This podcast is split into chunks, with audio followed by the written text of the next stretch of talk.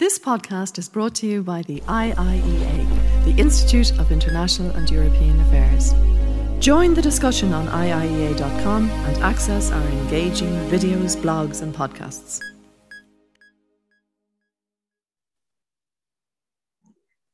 Good morning, everyone. You're very welcome to this morning's webinar discussion on Europe and the global economy as part of the IIEA's 30th anniversary celebrations. My name is Frances Ruane, and I'm delighted to be chairing this session this morning with two very distinguished speakers, Paschal Donohoe, Ireland's Minister for Finance and President of the Eurogroup, and Professor Philip Lane, who's a member of the Executive Board of the European Central Bank and its Chief Economist. You'll see that they're together in the same picture. They're joining us from the Irish Embassy in Lisbon, where they're there for an in-person meeting of this in-person Eurogroup summit, which was scheduled since this date was confirmed. So in this world of webinars, it's possible to continue with the plan we have despite a change of schedule for them.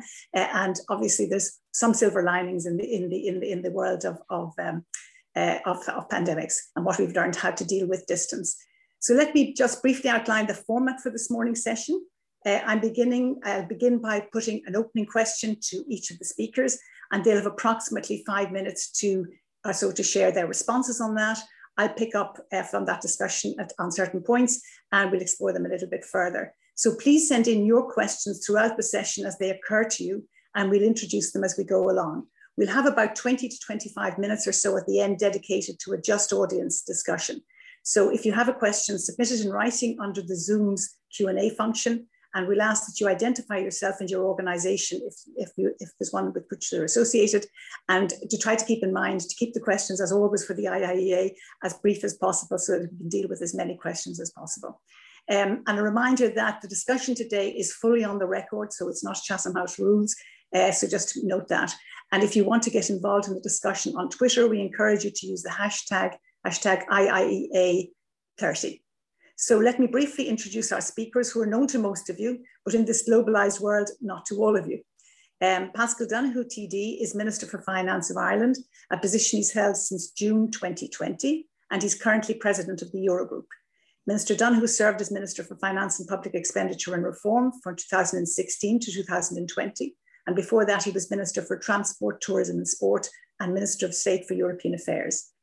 He was elected TD for Dublin Central in February 2011, and prior to that, he was a member of Seanad Éireann from 2007 to 2011. So Philip Lane has been Chief Economist and member of the Executive Board of the European Central Bank since June 2019. Prior to this appointment, he was Governor of the Central Bank of Ireland from 2015 to 2019. He served as Whately Professor of Political Economy at Trinity College Dublin from 2012 to 2019, and had lectured at the university from 1997. He received his PhD in economics from Harvard University in 1995, and was Assistant Professor of Economics and International Affairs at Columbia University between 1995 and 1997. So for those of you who didn't know them beforehand, these are the key things that you'd be interested to hear about them. So before to turn to the questions, I would like to, at this moment, just to thank the IIEA for inviting me to be here this morning, giving this opportunity to be in the company of two former students of the Department of Economics of Trinity College, and who have made such significant contributions both to Ireland and to the European Union, and they continue to do so. So my opening question, and let me put this first to the Minister, it's an easy one, your starter for 10 as it were. What would you see as the three key milestones in the development of the European economy over the last 30 years since the IIEA was established? Well, good morning, Frances, and thank you very much for the opportunity to participate in this seminar. And just want to acknowledge the 30 years of fantastic contribution that the IIEA has made to debate about Europe, and to debate indeed about Ireland's place in the world. And of course, at an event like this, I'm always very conscious of the contribution that Brendan Halligan made through the IIEA and beyond to our country and to our role within Europe, and indeed to our support for Europe. And I thought the recent event and celebration of his life that you organised with the essay competition, I thought was a very fitting recognition of Brendan's contribution to our civic and public life. So in terms of the key economic moments, in the recent history of the European Union. I guess I'd have to pick out three different phases of our economic integration and economic development. The first one will be the introduction of the euro itself. As many of you know, we are marking and approaching the anniversary of the introduction of the euro as a physical currency later on in the year. But the introduction of the euro, while of course it was a profoundly and deeply significant economic event, it was also a profoundly important political moment, because it signaled the desire of many members of the European project to use our political interdependence, our shared values, to create a further phase of deeper economic interdependence for the benefit of all. And I can remember the moment I saw my first euro, and it has had such a profound effect, not only on our economic development in Ireland and that of the European Union, but also on our political development, and was and remains a profound moment in the history of the European project.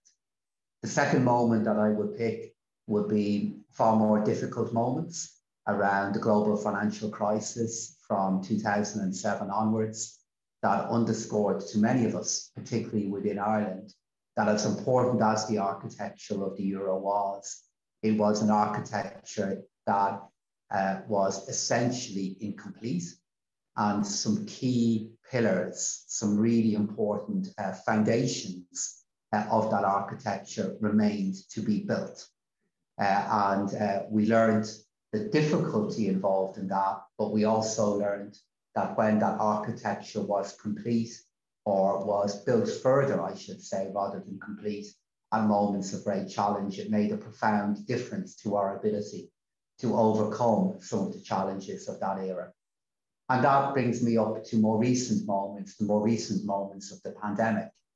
And those moments of the pandemic demonstrated many things, including the essential and profound role of our central bank in the ECB, the work of Professor Lane and his colleagues in the Governing Council. But it also demonstrated, I believe, two qualities. The first quality was the importance of the architecture that we have worked hard to develop further during the global financial crisis and continue in its aftermath. That architecture ended up being used in a fundamentally different way to combat a pandemic. And it also demonstrated something very political. It demonstrated our willingness to stand together, to realise that interdependence had to be a source of strength, and to realise that if we were combating a disease that used interdependence to travel and used contact to harm, we would have to use our interdependence as a source of resilience. And there was a deep political unity to do that. Unity isn't always easily achieved. It can sometimes look difficult in the spotlight of media and political focus. But at the end of the day, that unity was found. And as I think we'll touch on in other moments in our debate, that unity will yet play an essential role in a rebound and then a recovery that we need to nurture. So three quick moments for me, Frances. You know, I've always learned that when somebody pitches an easy question to me, it's frequently anything but. But I guess it's a good way of framing the early part of our discussion. Thank you very much. So Philip, you can come in with the same three or three different ones. I know you'll articulate them differently anyway. Well I mean, in the context of course, I'm going to limit myself to the kind of economic and financial dimensions of integration. And before I answer, I would also join in congratulating the Institute on 30 years. And I would note, and it's in line with some of the, I think, the narrative of this event, it was so important to expand the scope of the Institute to be the Institute for International and European Affairs, because of course the role of Europe and the role of whether it's monetary union or all the other dimensions of integration, it is not just to kind of address or solve within Europe coordination issues. It's to make sure that Europe is set up to deal with global trends, global shocks, of which the pandemic is the most recent. So, I mean, I broadly have similar time periods in mind. When I was looking back, and I'm no historian, when I was trying to think, okay, when exactly was the key date in terms of the formation of the euro? No, I agree with the minister. It is important because for many people, it is the physical reality of notes and coins really brought it home. But one key European Council was at Madrid in December 1995, when I think the January 1, 1999 date was locked in. And so that was, if you like, for those involved, and of course many in the audience, I'm sure, the amount of preparation needed to launch a monetary union. There was the predecessor European Monetary Institute with some key Irish officials, by the way, in word from, you know, date zero before the euro was launched.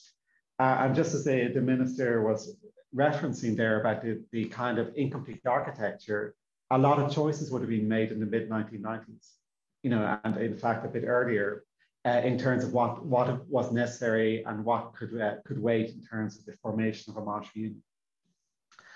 In terms of thinking about the broad period of the global financial crisis and then the European sovereign debt crisis, I'm going to, maybe in a particular way, focus on July 2012, which of course is when Mario Draghi made the whatever it takes speech. But what I want to emphasize with that is that should not be interpreted as a standalone event, because a lot of independent elements were necessary in order for the ECB to take on that role.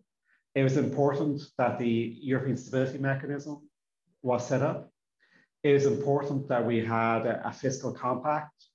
It was important that progress had also been made, for example, in terms of the launching a banking union. So the role of the central bank needs always to be understood in the wider context of the different responsibilities of different elements of the European institutional framework. And that brings me to the third element, which relates to the pandemic, which is basically the agreement about Next Generation EU. So there should be no doubt in terms of the resilience of the euro area, the, you know, I think success so far in making sure that the financial aspects of the pandemic have been handled. It is the fact that Europe did fundamentally agree, and many people around the world were asking the question, you know, will Europe stand together? And having Next Generation EU as one component in the response has been so important.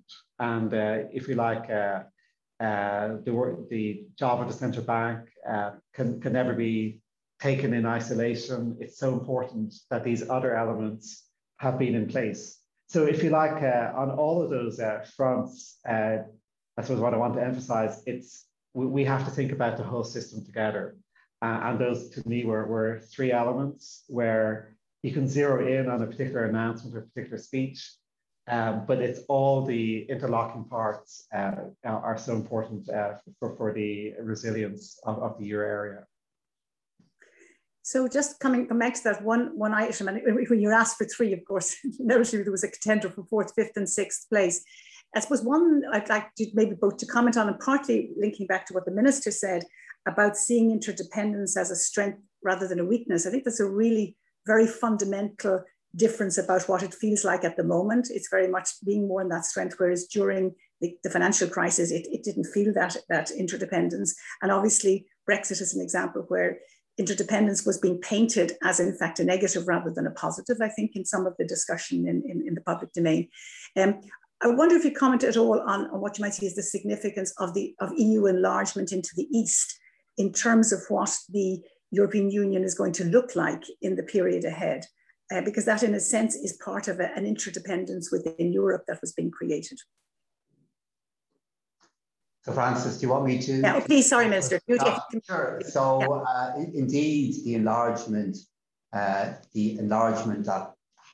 has taken place and the prospects for that to grow further have made a profound difference to the nature of the euro and the form of the economic integration that we have.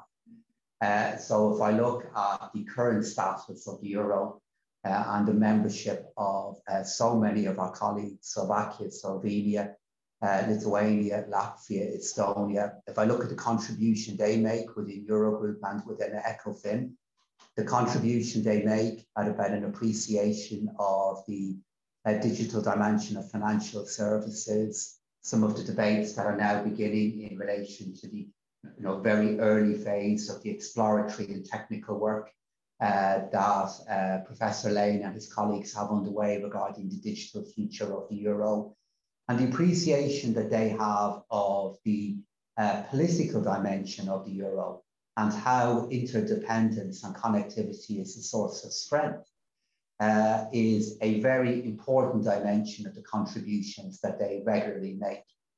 And as I look at the phase beyond that, the progress that we are making with our friends and partners in Croatia and in Bulgaria underscores how the euro is perceived elsewhere.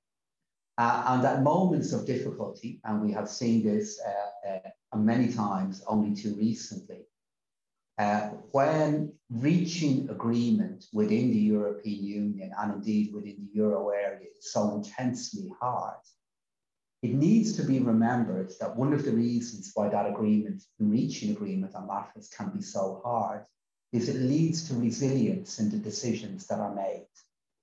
And the decisions, the changes that we make, nearly always, if not always, outlast the crisis period within which those decisions are reached. And the difficulty of decision-making leads to a resilience of decision. And to those who are outside the euro, but inside the European Union, that is a real source of strength. And it's a strength that they want to share. And you can see that in two different phases, Frances. You can see the number of our colleagues that are not in the euro area, but are very vested in discussions regarding the future of banking union, because they see the externalities of banking union as something that they want to influence. And indeed, some of them, many of them in fact, would see banking union, which has such a strong euro dimension, as something that they still want to participate in, even if they remain as non-euro partners. And then beyond that, our colleagues in Bulgaria and Croatia are working so hard to fulfill the criteria that are being set for ultimate membership. And that isn't just for economic reasons, even though the economic reasons are so essential to their endeavours. So this is a project which, for me, the resilience of which has yet been underpinned, yet been underestimated.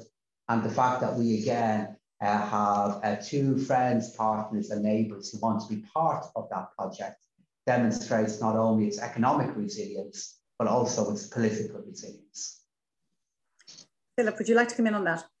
So let me emphasise maybe 2 points. One is, of course, the membership of the Monetary Union has expanded a lot from the original 11 members. And from the point of view of a small country, whether it's the global financial crisis or the pandemic, really underlines the value, the kind of safe harbor effect of being in a monetary union. Essentially, all member countries can raise funding, can operate, make transactions in euro. So cross-border activity is in basically the shared currency. And I think we have a lot of counterexamples of small countries outside of that, which in relation to these large global shocks, it's difficult to run a small currency. Now, the other point I would make is even for those who have not joined, and by the way, it's not just EU members, but the wider set of European countries, there is a positive spillover from the euro. For example, the ECB over the last year has provided the option of swap lines and repo lines with a range of neighboring countries, because again, the alternative where using the dollar for cross-border transactions, it makes sense that the euro is an important regional currency, not just for the euro area, but for the wider neighborhood of Europe. And so no matter which country you think about, the euro does have this kind of, I think, profound and positive impact on the wider European system. And it just goes back to this basic point, and the way the euro works is it's shared decision making. I mean, the Governing Council has representatives from all member countries. Everyone is there as an individual. We make decisions by consensus. And so it's kind of a remarkable, if you like, setup to have that amount of shared decision making. And if I could just emphasize that point, and it's such a powerful point made by the professor there, because again, it is the same in our Eurogroup and indeed in our ECOFIN deliberations. And of course, I do want to acknowledge that very large economies, the larger members of Eurogroup and indeed ECOFIN, when their views are made clear, of course, they do carry a particular weight given their scale. But as against that, in order to reach really important decisions, consensus is needed. And it is, for me, the most powerful demonstration possible of the difference between sovereignty in theory and sovereignty in practice. And that was demonstrated for me so vividly in the many meetings we had of both Eurogroup and ECOFIN in the darkest days of the pandemic, where again, to Philip's point, Ireland's ability to respond back to that shock was amplified beyond scale by the fact that we were considering how to respond back and then using common economic instruments with other members of a shared currency. And those moments and those nights for me, the action then of our central bank, for me are a package of examples that powerfully demonstrate the enormous value of a shared currency, particularly if you're a small open economy inside a shared currency. Yeah, I think that there'll be continuing work, as far as I can see, to be done in that narrative being understood very widely by all the citizens of the Union who are involved in this, because I think it often gets lost. And there's a sense in which loss of sovereignty, as opposed to the positivity of interdependence, has been very corrupted, I think, potentially in the minds of a lot of people in trying to understand how we are going forward. So, but let me take you talked about and referenced on a number of occasions the pandemic, and I think it is, for us today, it's obviously the big event, but it's also been a big event from a European perspective. And I suppose my question here really is, from where the two of you stand, what major lessons from handling 2008 financial crisis have informed what has happened so much, seems to be from the outside, much better in handling COVID-19? And maybe Philip, you'd start on that question. I mean, it's definitely true that having, if you like, the experience of having to manage a crisis, even if the crisis was fundamentally different in nature, definitely meant that the kind of playbook existed. There was a playbook about what a central bank needs to do. Now, at some level, there's nothing particularly Euro-specific about this, because by and large, central banks everywhere had very similar response, which is very important when the market had to absorb this really rather sudden news last March. There's an important imperative to stabilize markets very quickly. And that required very large expansion of our balance sheet, whether through asset purchases, and again, not just of sovereign, but also a lot of commercial paper, corporate bonds, to stabilize the money markets. A lot of liquidity to banks. One of the remarkable phases of this, and the biggest contrast with 08, is credit has been growing quite strongly in this crisis. There's been no credit crunch, there's been no credit contraction, and it's so important when so many firms needed liquidity given the sudden loss of revenue, that it is very important that that banking sector dimension was addressed. And then the third element was, we've lived through this huge drop in economic activity, and that posed clear risks to price stability. So it's very important to essentially maintain and continue to maintain an accommodative monetary policy stance. Now, I would say if you think about the world today versus the world 13 or 14 years ago, a fundamental pervasive topic which runs through everything, which is essentially the global level of interest rates these days is very low. Going into 08, interest rates were still relatively high. They were still, through pretty high oil price, mid-2000s and so on. Inflation was not especially low. So the kind of level of interest rates, which matters for sovereigns, it matters for indebted households, it matters for corporates. If you like, the global anchor for interest rates these days is a lot lower. And that really does change the picture.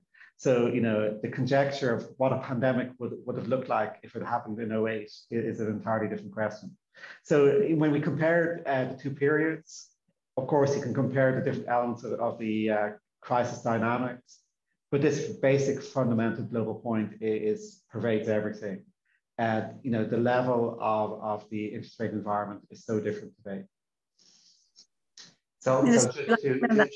Just to add to that, and I pick up on an earlier point in our discussion about the value of never seeing any event in isolation, and just as certain actions in the aftermath of, well, during the global financial crisis were only possible because of what had preceded them or took place at the same time. Similarly, if I look at our response back to the pandemic, the responses that happened at a policy and an institutional level did build upon and did use institutions and understandings and the experiences that were built up in our last crisis. And that was certainly, from a political point of view, a really important context to the decision-making that I was involved in, participated or saw happening. And if I would give two examples of that, the first one is that the integration and the coordination of monetary policy and fiscal policy is clearly at a far different nature and far different level than would have been the case and was the case a decade ago. And the actions of our central bank, the actions in the extensive monetary intervention that they put in place, the actions of the European Commission in the very clear signalling that was sent out regarding the activation of the General Escape Clause and the indications regarding the future of Next Generation EU, fundamentally changed the background for fiscal decisions that were made at national level. And policymakers, including myself, though I was only a member of government in the aftermath of the last crisis as opposed to during the darker moments of it, we had clear lessons that we vividly remember regarding how you use fiscal policy in the aftermath of a crisis that really mattered then when you were in the depth of this one. But there was an integration of policy making that has made a huge difference. And for example, in Ireland's case, our ability to put in place economic supports that have worked, that have made a huge difference, that have stood behind our citizens when they needed support, were enabled by what happened at European level. And that's just critical. It's profound to where we are now. And then again, to make a political point, what I saw very vividly in between March and up to the summer of last year was an appreciation of our economic interdependence, and that we would only pull through this if we were going to pull through this together. And that was a really powerful instinct and dimension to the debates that happened across that period, which again was influenced by all we went through a decade ago. I mean, one of the things that's very striking, of course, is that there was a common shock this time, which was different to the previous time. There's asymmetry in the way it's experienced by countries, but the commonality of the shock and no blame going with it. I mean, do you think, looking at the European institutions now, that commonality of experience has strengthened the interdependency just by virtue of it having happened. In other words, here's Europe collectively dealing with a shared external shock that's affected everybody and come out of nowhere and nobody's to blame. Has that been a positive thing, do you think, for the institutions? I suppose I'm thinking of you, Minister, overall, right across the monetary, fiscal, the various domains. So I think you, the commonality kind of, you only get so far, I guess, in the commonality continuum, because yes, it is the case that in the origins of the crisis, it had its origins in biology, in a public health risk. It did not happen due to decisions about economic policy or regulatory mismanagement. This was a profoundly different crisis that had its origins outside of economics. But of course, the public health decisions have profound economic consequences. However, on the other hand, while I think it is the case that we were facing a common experience, the impact on different economies within the euro area is still divergent. And that divergence is a risk that we are deeply aware of. And underneath the, you know, the terminology and lingo of things like macroeconomic imbalances, it does speak to the fact that depending on the structure of your economy, and not just the size of your economy, the structure of it, the repercussions of this common experience can be very, very divergent. And that was a really important driver then for Next Generation EU. But then on the other hand, yes, you are correct that, for example, when our Commissioner Dombrovskis, Gentiloni, and of course the President of the Commission were looking at how they can respond back to that, they were aware that our common project was at risk. And they were aware that some of the narrative of the last decade was absent and had to be absent in decisions that we would make. So yes, indeed, commonality gets us so far, but it's awareness of the lack of a common experience, depending on the structure of your economy, that in turn led to the common response back that is Next Generation EU. Philip, do you want to come in on that? Yeah, I mean, I think it's maybe important to make two further points. One is in 2007, August 07, the start of the stress in the global financial system, there was a sustained period where it was perceived as a common shock. It was the global financial crisis. Mm-hmm. And the ECB was early out the gates in 07. And if you go back to the early years of that long extended crisis, you know, many of the points we're making now were made then about the value of having a common currency. But of course, then there's a mutation, if you like, in that crisis into a sovereign debt crisis, which are so divergent across the member countries and so difficult to handle. Now, what I want to emphasize in terms of the link is all of the reform made after the last crisis has been actually important preconditions for how this crisis has been handled. And for example, the fact we do not have a single supervisory mechanism means that essentially through the meetings of the supervisory board, a lot of supervisory action took place, mm-hmm. Which are in many ways quite technical, but quite important for the ability of the European banking system to respond. You can only imagine the coordination problems and the suspicions if national banking supervisors were making independent, uncoordinated decisions.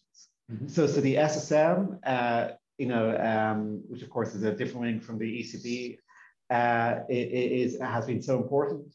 And I would emphasize also, even though of course there's many debates about the fiscal framework, the fiscal rules, fiscal compact, the fact that it was strengthened, that even though many debates continue, that broadly going into this crisis, fiscal positions were such that it was possible. There was the fiscal space to respond to this crisis, and at some point when the recovery is secure, it does illustrate an issue that will come up again, which is in order to have that capacity to respond to these kind of disasters. You know, how do you rebuild that fiscal space, you know, in kind of a so-called normal times, you know, and of course that's going to be, I'm sure, an issue in the upcoming debate about the Stability and Growth Pact. So just kind of taking that as a starting point, I mean, there's a sense in which going into this crisis, we had better fiscal space and we've had low interest rates. So they've been very much on, you know, have facilitated the way in which it's been possible to get wider agreement. I just question really to both of you is, I mean, how would you see Europe continuing to improve the resilience and strength of the euro area currency and the European institutions, I guess, over the next period of time? And what do you think are the crucial steps? Because as I think, Minister, you said earlier on, it's always going to be evolving. This is not a job that's ever fully done. It's a complex governance situation. It's always going to be dealing with and developing. But obviously, the more you can anticipate and be ready for, the better that's going to be. So I suppose my question really is, what do you see as the ways we can have of improving the resilience of the euro and strengthening of the European Union generally over the next period while we're doing everything? And you've mentioned a number of times the new European proposals that are coming out at the moment. Do you think they're the key to it? Will I respond back, Frances, yes, first? Sorry, okay, sure. So I think there's three areas in which we will look at how we can further deepen the resilience and strength of the euro and the euro area. But before we do that, it kind of reminds me of the needed debates that we have in politics about the need for change. And I think it's always worth emphasizing when we look at what we need to change, what has also been achieved. And even, for example, just in the recent months, the agreement that was reached in the Eurogroup and in the Eurogroup in an extended format regarding changes about the Single Resolution Fund and the operation of the European Stability Mechanism. These are things that much work had gone on, were very, very difficult, but through our shared efforts, we reached agreement on at the end of last November, which is another part of how we move forward with banking union. But to answer your question regarding how we need to move forward, three areas, and I'm going to begin with the blindingly obvious. The first one is the ability of the euro area in particular to recover from the pandemic and to recover in a sustained way. We have, I believe, a rebound that is still underestimated in terms of how strong it will be across the euro area in the second half of this year and in next year. I believe the combination of our vaccination efforts and Next Generation EU and the right decisions that have been made at national level, with the constant enabling background of the guidance the central bank has provided, are contributing and will lead to a recovery that is beginning. But we need to turn that into something that is sustained. And we are too quick at times to evaluate success or failure. We're purely on the metric of where we're going to be in December 21 or December 22. We have to look beyond that to what is the sustained nature of the recovery that we can deliver. Secondly, it is banking union, the future of banking union, how we can move beyond where we are, which is something I'm putting a huge amount of effort into at the moment, seeing if we can reach agreement regarding the next projects that we want to make progress on and by when. And then thirdly, even though it should be emphasized, this is not euro specific. It will be, going back to my first point, how we craft our budgetary policy in an atmosphere that is still highly uncertain, and then use that as a segue into the debate which will happen in ECOFIN, which will be instigated by our Commission in relation to the future of the fiscal rules and what they will be and how they will be crafted. And I think they're the three areas, but I would emphasise it's the first area. If we cannot show to our citizens and to the world our ability to deliver a durable recovery from where we are now, that is the foundation on which we build other elements of strengthening. Philip, would you like to come in on that? Yeah, so I mean, in terms of categories, I mean, I think those categories are the right categories. I mean, you know, and I can recall over the last decade, all of the debates we've had about different topics. For example, to take one topic, the ability of the European banking system to address the non-performing loan issue, you know, which has been, you know, a big issue in Ireland, but, you know, in many parts of Europe. But essentially, we saw from that episode, and it's a more general point, is good macroeconomic performance, good sustained macroeconomic performance is the foundation in terms of building trust, building confidence, and building a sense of coherence that essentially we're all on the same track. So I think if we think about the next number of years, we clearly have two phases of that.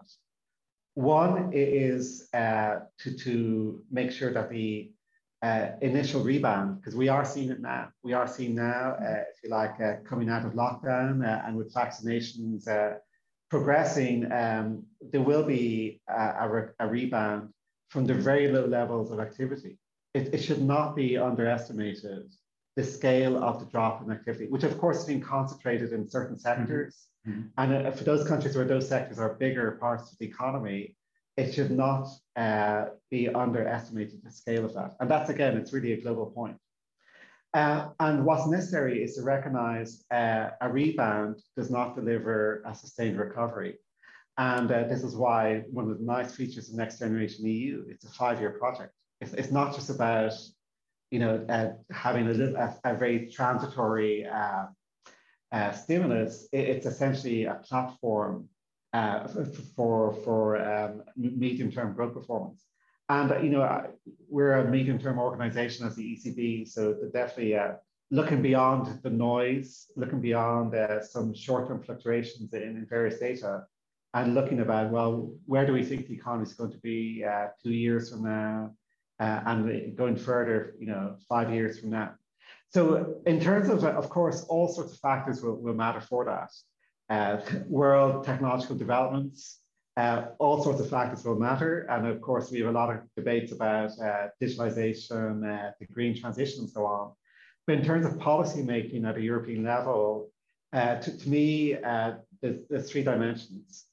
I've completely endorsed all of the work to make progress on banking union and capital markets union, and that should not be seen as a 0-1. You know, we don't. It's not the case we either don't or we do have a banking union. It's to make further progress towards making it better than what we have now. I mean, a lot is in place, but we need more, and so it's basically a long march. But what I would emphasize is behind banking union, capital markets union, is further integration of the single market. Because I mean, this has been going on for decades, but we know it's still the case, especially in services, that there's a lot of domestic regulations, a lot of kind of non-tariff barriers and so on. And if you like, if we have a more integrated economy, the integration of banking systems and capital markets go hand in hand. And then the third element is, and this is where the track record comes in, you know, conceptually, the kind of elements that have gone into Next Generation EU do provide a template. And I'm not going to enter the debate whether that should be permanent or it's only reserved for truly exceptional circumstances. Mm-hmm. But, you know, I think we will learn a lot. We will learn a lot in the coming years about the nature of that program, which of course is not just about finance, it's also about the more general ingredients in the country by country recovery plans. So, you know, I think, again, the pandemic was unexpected, totally unwelcome, still obviously a total disaster, but to the extent, you know, it leads to you know, innovation, you know, we should definitely, where we can, take advantage of those innovations. But, you know, going back to the basic point is, all of this is completely intertwined with overall macroeconomic performance. And that's, again, to re-emphasize, not about just returning to where we were in 2019. It's about returning to the trend past, because of course we've lost a couple of years of growth. And actually, even better, given that Europe has been a slow growing place, even better to boost the trend performance for your area. So we have a lot of questions coming in from the audience at this stage, and there's a number of themes emerging you won't be too surprised about.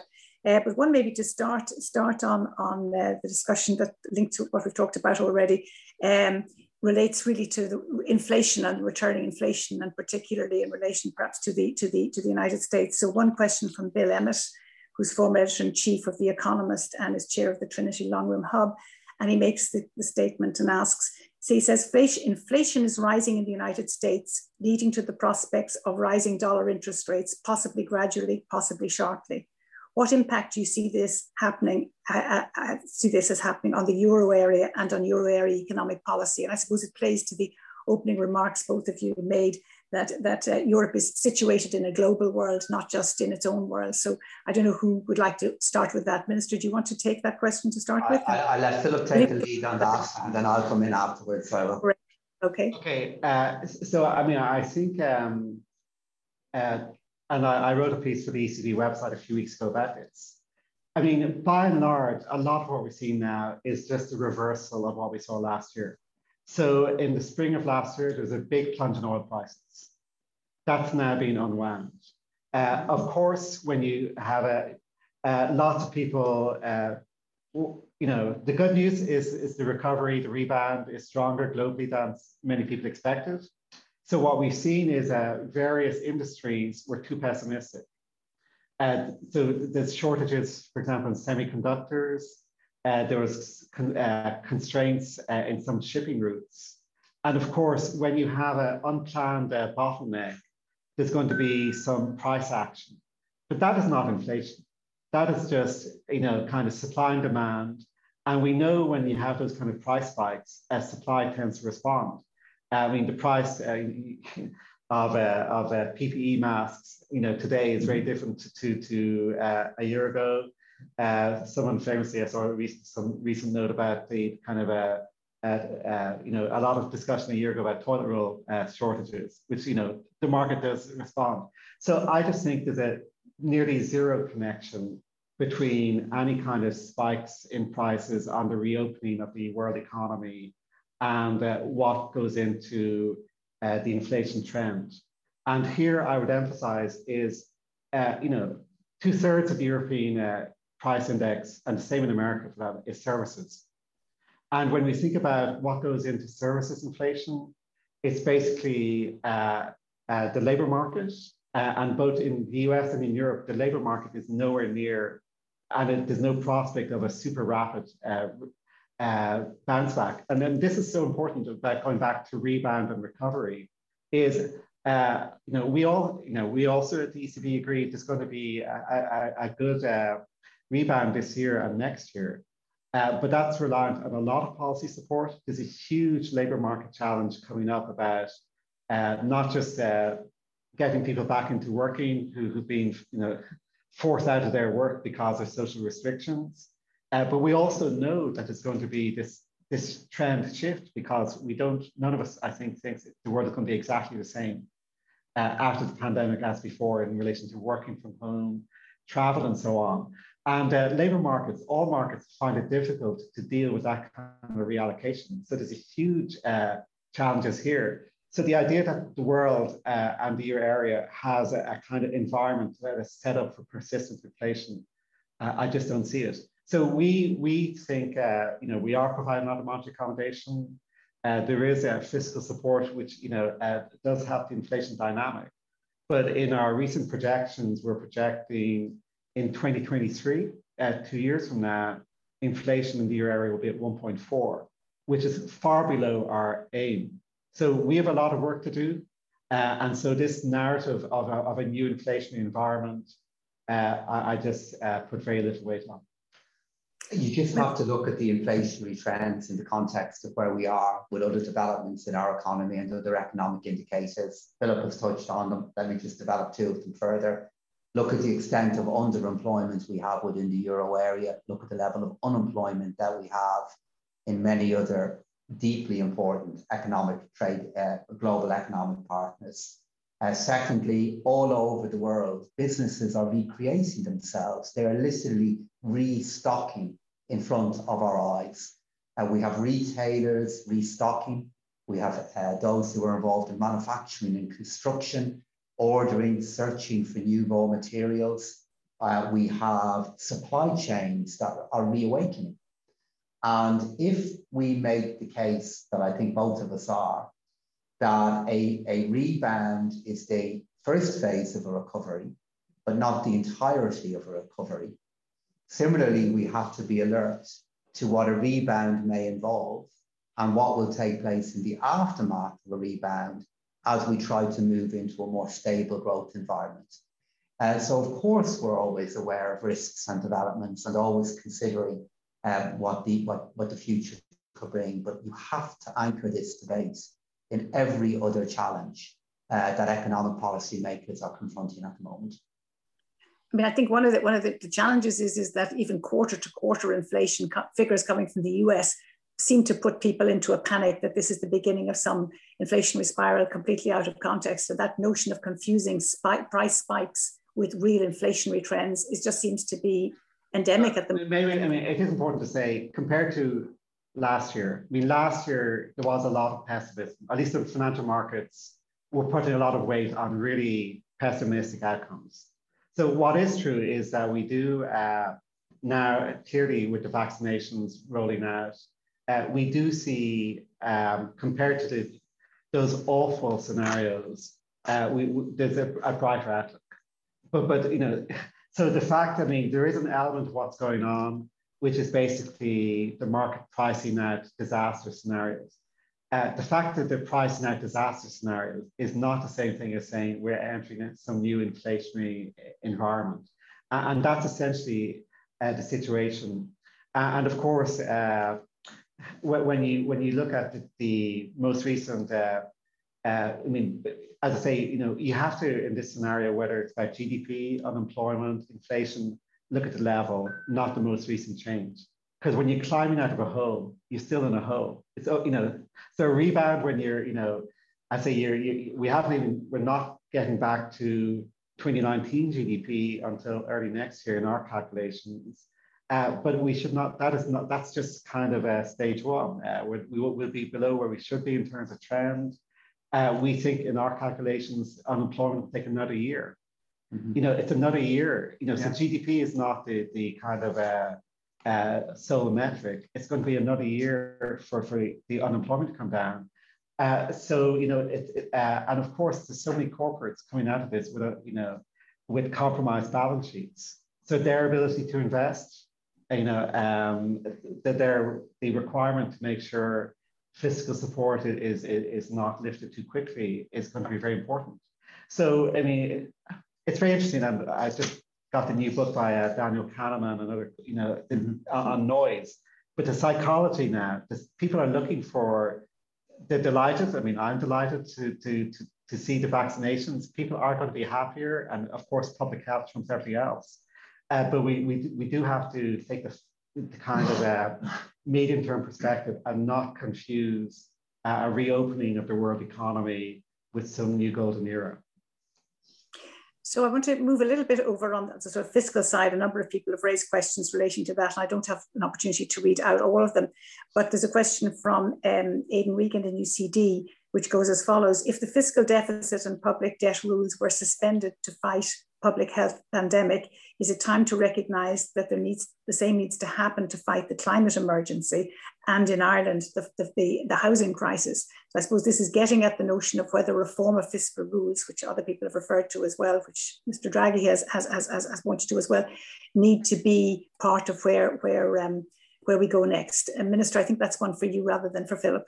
Sure. Well, under the current fiscal rules, Ireland increased its capital investment, for example, in housing, to Professor Regan's point there, from around €900 million per year in 2016 to €3.2 billion per year in 2021.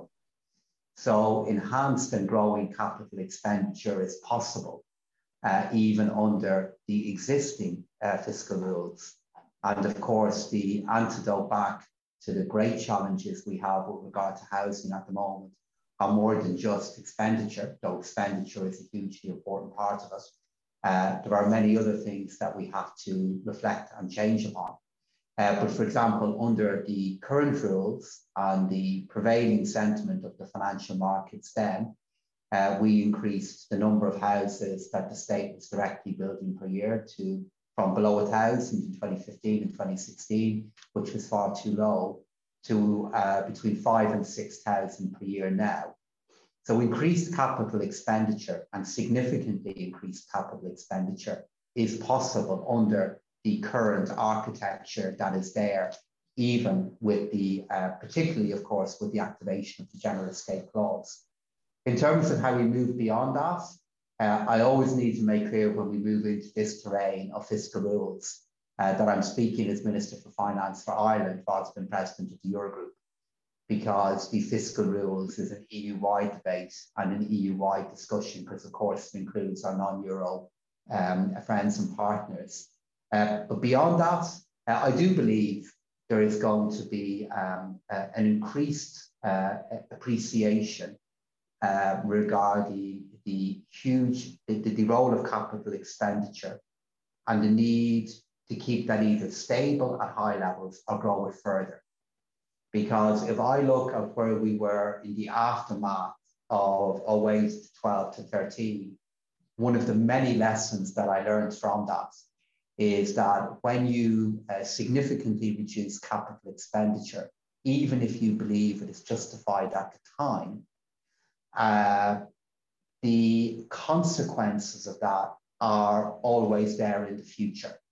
When you reduce the number of houses that are being built in a country for a number of years, sometimes for reasons beyond your control, that has massive consequences then with where you are with the supply of homes to your society, and then particularly if the performance of your economy really begins to change. So given where we are at the moment, significant changes in capital expenditure are already possible. And as we move beyond that, I do believe there will be an increased debate regarding how capital expenditure can better enhance the growth performance of your economy and better help us respond back to the climate emergency and our ability to mitigate it and respond back to it. Of course, it's not about expenditure, it's also about taxation. It's why we've increased the price of carbon for 2 years in a row here in Ireland. And despite the consensus that is sometimes claimed to be there regarding climate crisis, it's still the case that most political parties in Ireland vote against increasing carbon taxation. And of course, that plays a vital role in changing private capital decisions, not just public capital investment. So today's conference, I suppose, is starting by looking back 30 years, looking back over 30 years, and we obviously now also want to look forward. What are the things that are going to be out there over the next 30 years? And I suppose one of the issues that I know both of you have spoken about, and I'd just be interested to hear, maybe this audience would like to hear your views on, relates to digital currency and the development of digital currency in the euro area and the role of, if you like, the ECB and others as regulators of that process. Because imagining this conference in 10 years' time, looking 40 years back, I'm absolutely sure that that digital development would be something that will have taken place. So would you, maybe Philip, starting with you, would you like to comment on that? So as you can tell, around the world, this is really moving along now. So I think there's been some conceptual breakthroughs about how to bring in a digital currency. So right now, you know, we're at a very early stage of thinking about it. So there's no decisions, and it's clear if we made a decision to go in that direction, there would also be a huge amount of different dimensions to think about. So from a central bank point of view, of course, you know, as the kind of responsibility for money, there's a very large extent there. But maybe, I mean, people have very different perspectives on this, but what I would say is that this should be seen as essentially evolutionary. that essentially, you know, that we will still have a currency, we will still have the fact, as we have already, a lot of money essentially these days takes electronic form already in terms of making payments from your bank account, making payments through your various apps and so on. And having a digital currency, I think, there's a clear conceptual case. There's a lot of practical issues to think about. But what I would say more generally in the 30-year framing you have, clearly in the digital world, how we think about boundaries is quite different. And this goes back, I mean, imagine without the euro, we had the 19 current members of the euro all trying to work out what kind of digital currency, you know, should we think about. It goes back to, again, the scale economies, the kind of value of having a single currency is going to be reinforced in the digital world. So having a kind of a digital currency, a euro digital currency, again, if the decision is on that it's a good idea, to me, again, illustrates the value of that major decision 25, 30 years ago to form the monetary union. And to add to that, the first thing to say is that in any such debate and any such developments, and we're at an incredibly early stage in relation to it, the independence of our central bank in the euro area is the anchor to a stable discussion about this, let alone any developments with regard to it. And again, it goes back to the value of the institutions that we have. And as this is debated more and more, I just think it's important to focus in on what is the nature of the potential instrument that we are discussing. And it is only potential at this point. And it is having, at the very least, means of payment that is safe, that is stable, and I also believe simple, in the context of developments that could take place in the private sector with regard to this. And as I look at where we could be over a 30-year horizon and indeed beyond, there are for me as a politician two important dimensions to this. The first one is the creation and the definition of money is inherently political. It's intimately related into the exercise of economic sovereignty, either as a sovereign on its own or in the euro area through shared sovereignty. And that is a deeply, deeply precious and powerful quality, deeply important. And in the debate that is yet to come, let alone decisions that are yet to be made, as president of the Eurogroup, it's a theme in this discussion and in this process that is just vital for me. And then secondly is the issue of financial inclusion and the risks of financial exclusion. We touched a moment ago regarding that powerful moment of the physical manifestation of a currency. A theme in the debate that we are having, and this is, I must recognise, very well understood by the ECB in the thinking they're doing about it, is that if the euro area and the euro is a currency for all, for those of us who live in the euro area, it's so vital as we think of the digital future of the euro that that is delivered to. And that is by the care with which this is being evaluated by our central bank is so important, because I know they're very much aware of that. Minister, you'll not be surprised. I think every event you go to, the corporate tax rate and the future reform of taxes in Europe and under the OECD comes up. And I know this is sort of something you're familiar with. And there've been, needless to say, quite a lot of questions have come in on this today. But let me just take one of them, which I suppose, well, a couple of them maybe together. Can Ireland's economy, this is from Hannah Deasy, beg your pardon, Gareth Keane at Zurich Insurance, how can Ireland's economy continue to thrive after our corporate tax advantages are removed or at least substantially reduced? And a second question related to the fact that to do with the fact that the Department of Finance forecasts have estimated that Ireland stands to lose approximately $2 billion due to reforms in international corporate tax rate. Is there a potential that these figures will underestimate the true budgetary impact of a deal at the OECD? So I suppose there's this set of questions that will always come up, and we park Philip for a moment on the side while we let you deal with those if you would. Of course, Frances. And then again, at this point, I need to make explicitly clear that I'm speaking as Minister for Finance for Ireland and not, of course, as President of the Eurogroup, because the Eurogroup plays no role at all with regard to taxation. To begin with Gareth's point, of course we can respond. Of course Ireland will be competitive.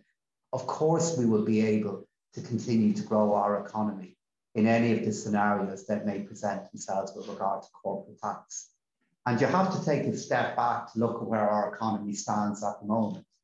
You could indeed have made the case that at other points in our economic development, the role of tax played a defining role in relation to our competitiveness. It is now a really important pillar of our competitiveness, but we have many other pillars to that competitiveness, many other parts of our economic model. And they will be more important in the future, and we will recognise that, and we will respond back to it.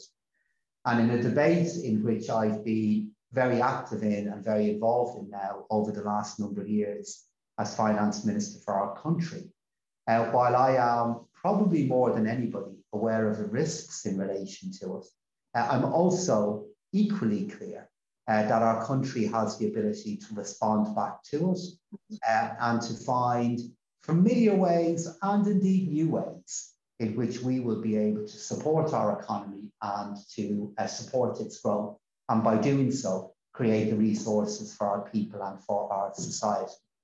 In relation to the impact on revenue, of course, what we do, Frances, at any given point, is we prepare revenue estimates on the basis of information that is available to us at any point in time, and then by the application of our judgment. That figure could change. It could change in both directions, though, depending on what is the nature of the OECD agreement.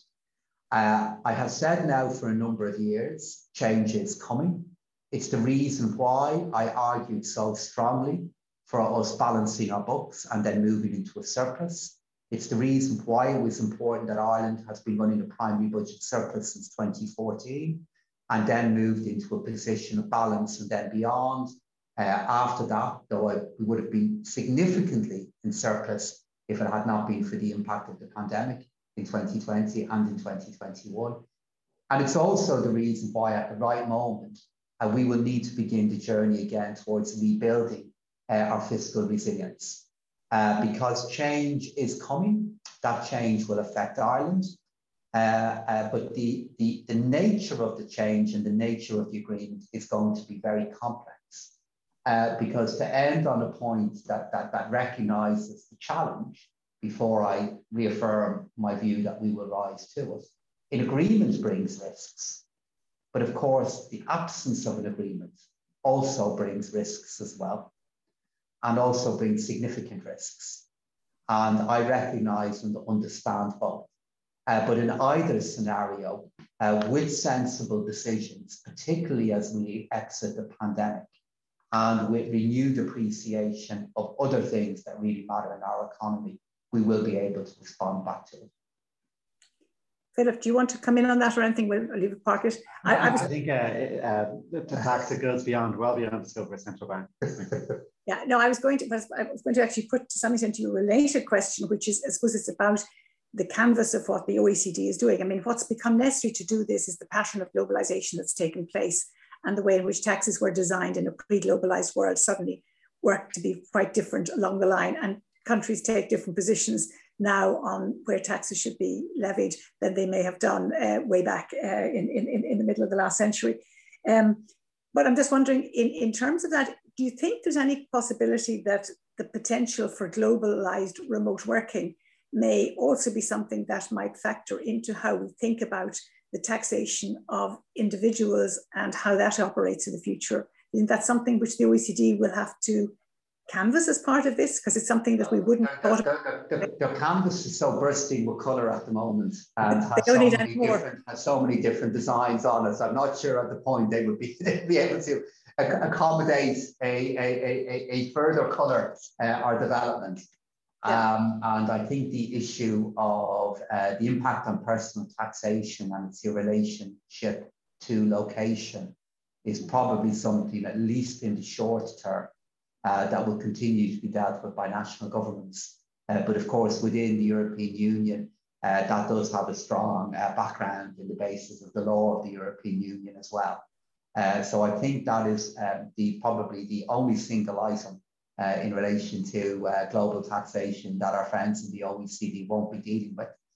But just to go back to us, the broader case of taxation, it's also the case that when we get into this debate, the case is rarely made for the kind of change that Ireland has already implemented with regard to global taxation. I'm by and large the only person that will make this case. Maybe that's the way it should be. But the last number of finance bills that we have brought through, just because the issues are so complex and technical, from controlled farm companies to hybrids to the changes that we've made in relation to the mandatory disclosure of tax information, to embedding elements of the OECD changes into our national tax law, because they're technical, and maybe because they don't have the headline simplicity of other things, should not underestimate the significance of those decisions. And they're changes that we have made and changes we've made quickly. I pick up from both of you a very optimistic view about where we're going to be able to go. In the near term, I mean, you're obviously heading into a summit tomorrow, and that'll be the very, very near term. But just looking out over the next year or two, do you see the adjustment, for example, in policy from supporting economies widely to getting down to the sectoral level and getting industries like tourism and aviation recovering, but it becomes more sectoral or becomes more regional within Europe? Do you see that will carry through easily at a European level, or do you think it'll be a very big demand on the system to make that move? Maybe you'd start on that, Philip. Well, I mean, it's a very interesting question because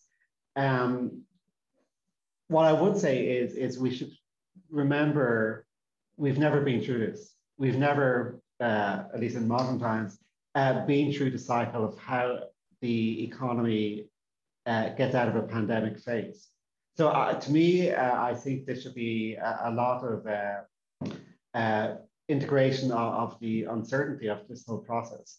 That, it's not the case, probably everything's going to go in one direction in a perfect smooth way.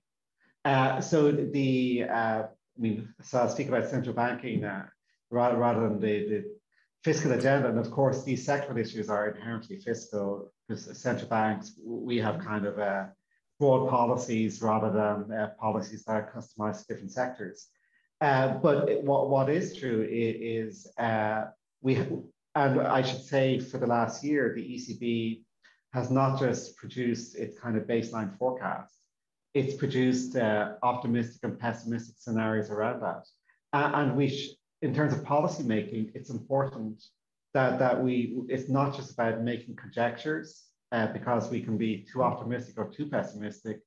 It's also trying to sort through the incoming data, the hard data, and sorting out essentially where are we in this path?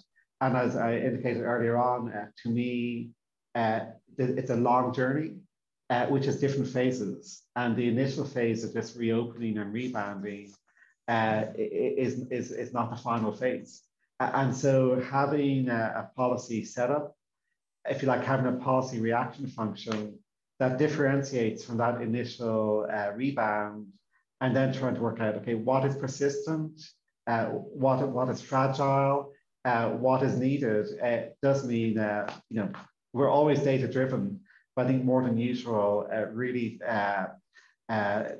working out both with traditional data and new forms of data, it's going to be a huge challenge for a sustained period to really assess where we are.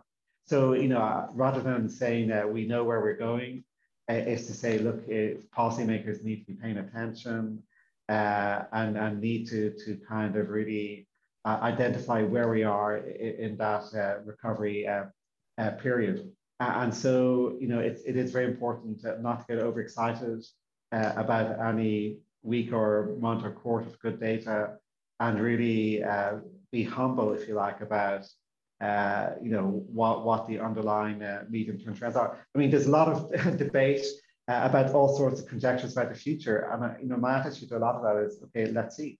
I mean, let's see where it goes. I mean, is it the case working from home is going to be, you know, remain forever? Is it the case that travel is going to be downgraded forever? There's many questions which can have better or worse answers. And so, you know, in terms of setting policy, we need to be agile to see, you know, which of those answers emerge over time.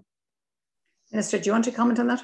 Yeah, look, from my point of view, my feeling about where we are now is always so influenced by my experience of where we were not so long ago. I'll never forget those days in the Department of Finance and in our government when we were confronting the risk of 600,000 people becoming unemployed over a number of days because we were going to ask their employers to close down and then not to go to work.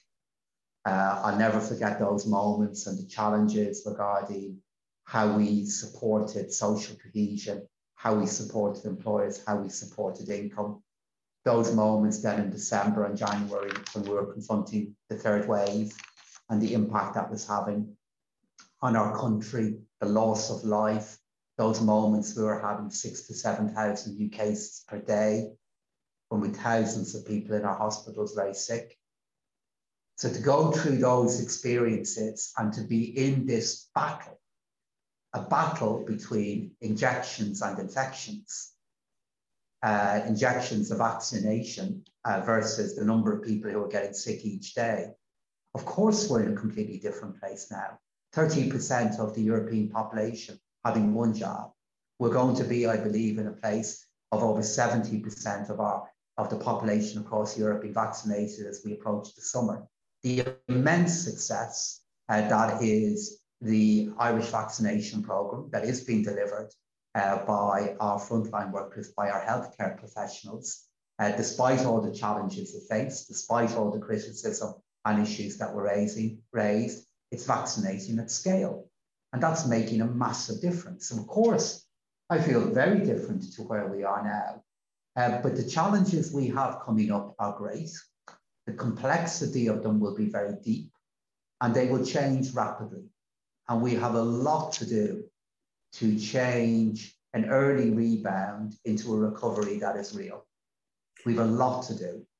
I'm always very optimistic about any challenge, but I'm also very realistic in appraising the nature of the one that we're now in the early phase of.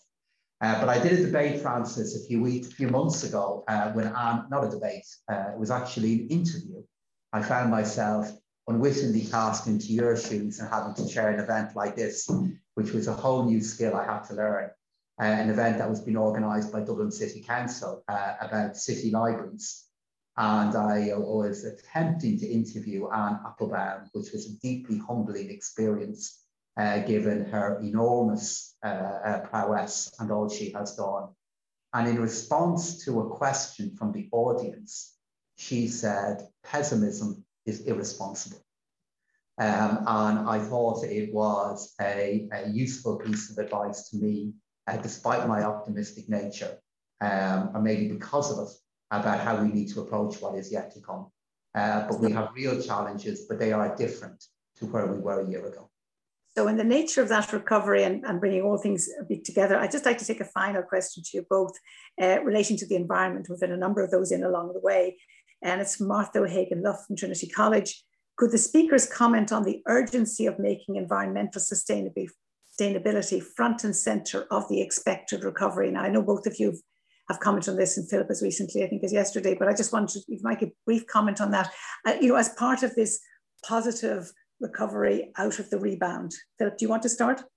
So, I mean, regardless of the pandemic, we had key calendar dates 2030, 2050. So we knew already that there was going to be a major transition underway over the coming years. So the transition to towards net zero is just pervasive. It pervades corporate life. It will be for many families and households. Of course, there would be changes in behavior in terms of transportation, retrofitting homes, and so on. So yes, this is, and from an economic point of view, there are two issues. One is the nature of a transition, like I mentioned earlier on, is always going to be difficult because you do have to reallocate. You do have to accept that some sectors are going to shrink, and that the value of some types of assets will go down, are going down, and will go down. On the other hand, there will be opportunities. It is, I think, clear cut, and it's reinforced in the nature of Next Generation EU. A lot of activity will be generated by this transition. There's a heavy focus, and it's a huge potential payoff to R&D in terms of the technology that will support that. So that engine for the world economy and the European economy, I do think is net positive. It will help to kind of provide a focus and momentum for the recovery, without wanting to downgrade the difficulties for many individuals and many firms. So the ECB is fully committed to being a green central bank, and in terms of for me as the chief economist, understanding the implications for economic performance, both over the business cycle and the trend, understanding the implications for our monetary policy, for the instruments we use. We have a big agenda, but of course, this is only one element of the agenda for governments, for the private sector, and the Dublin climate dialogues the last few days just illustrated. Look, there's a lot of people working on this. It really is, I think, arriving at a kind of a tipping point where there's been a lot of talk for decades, honestly. I mean, there's been a lot of work. Economic research has been there for 50 years about many of these issues, but you need to get your timing right, and we have no time really to delay. We have fixed commitments, and when you are now 9 years away from 2030, it's clear a lot has to happen. Minister, a final word from you. That this debate is now moving into law. The climate action bill that is in the Oireachtas that Minister Ryan has introduced, looking to anchor our commitments for 2030 and then for 2050 into law in Ireland, looking to implement and bring in 5-year carbon budgeting. If I look at where we are within our European discussions, when I joined Eurogroup, our ECOFIN, climate made an occasional appearance in our agenda. It's now a regular item on our agenda. If I look at the focus that we have with regard to green finance, for example, the debate that's underway in relation to taxonomy, if I look at what we've done here in Ireland, everybody who's not in government votes against these changes, automatic increases in carbon pricing, complete overhaul of where we are now with our motor taxation system and VRT to now mainstream environmental concerns regarding vehicles. This is now all happening. A concern I had a year ago, but in the context then of the deepest challenges of a year ago, is this would be a debate that would be relegated for a while, given the acute emergency we face then. That hasn't happened. It's not to underestimate how much we need to do, but my really has to focus now, and that focus is growing by the day. Listen, could I thank both of you for contributing today? I think it's a mark of the important role that the IIEA has played in contributing to understanding European issues and European policy issues over the last 30 years. I'm sure that the late Brendan Halligan would have been delighted with your engagement today.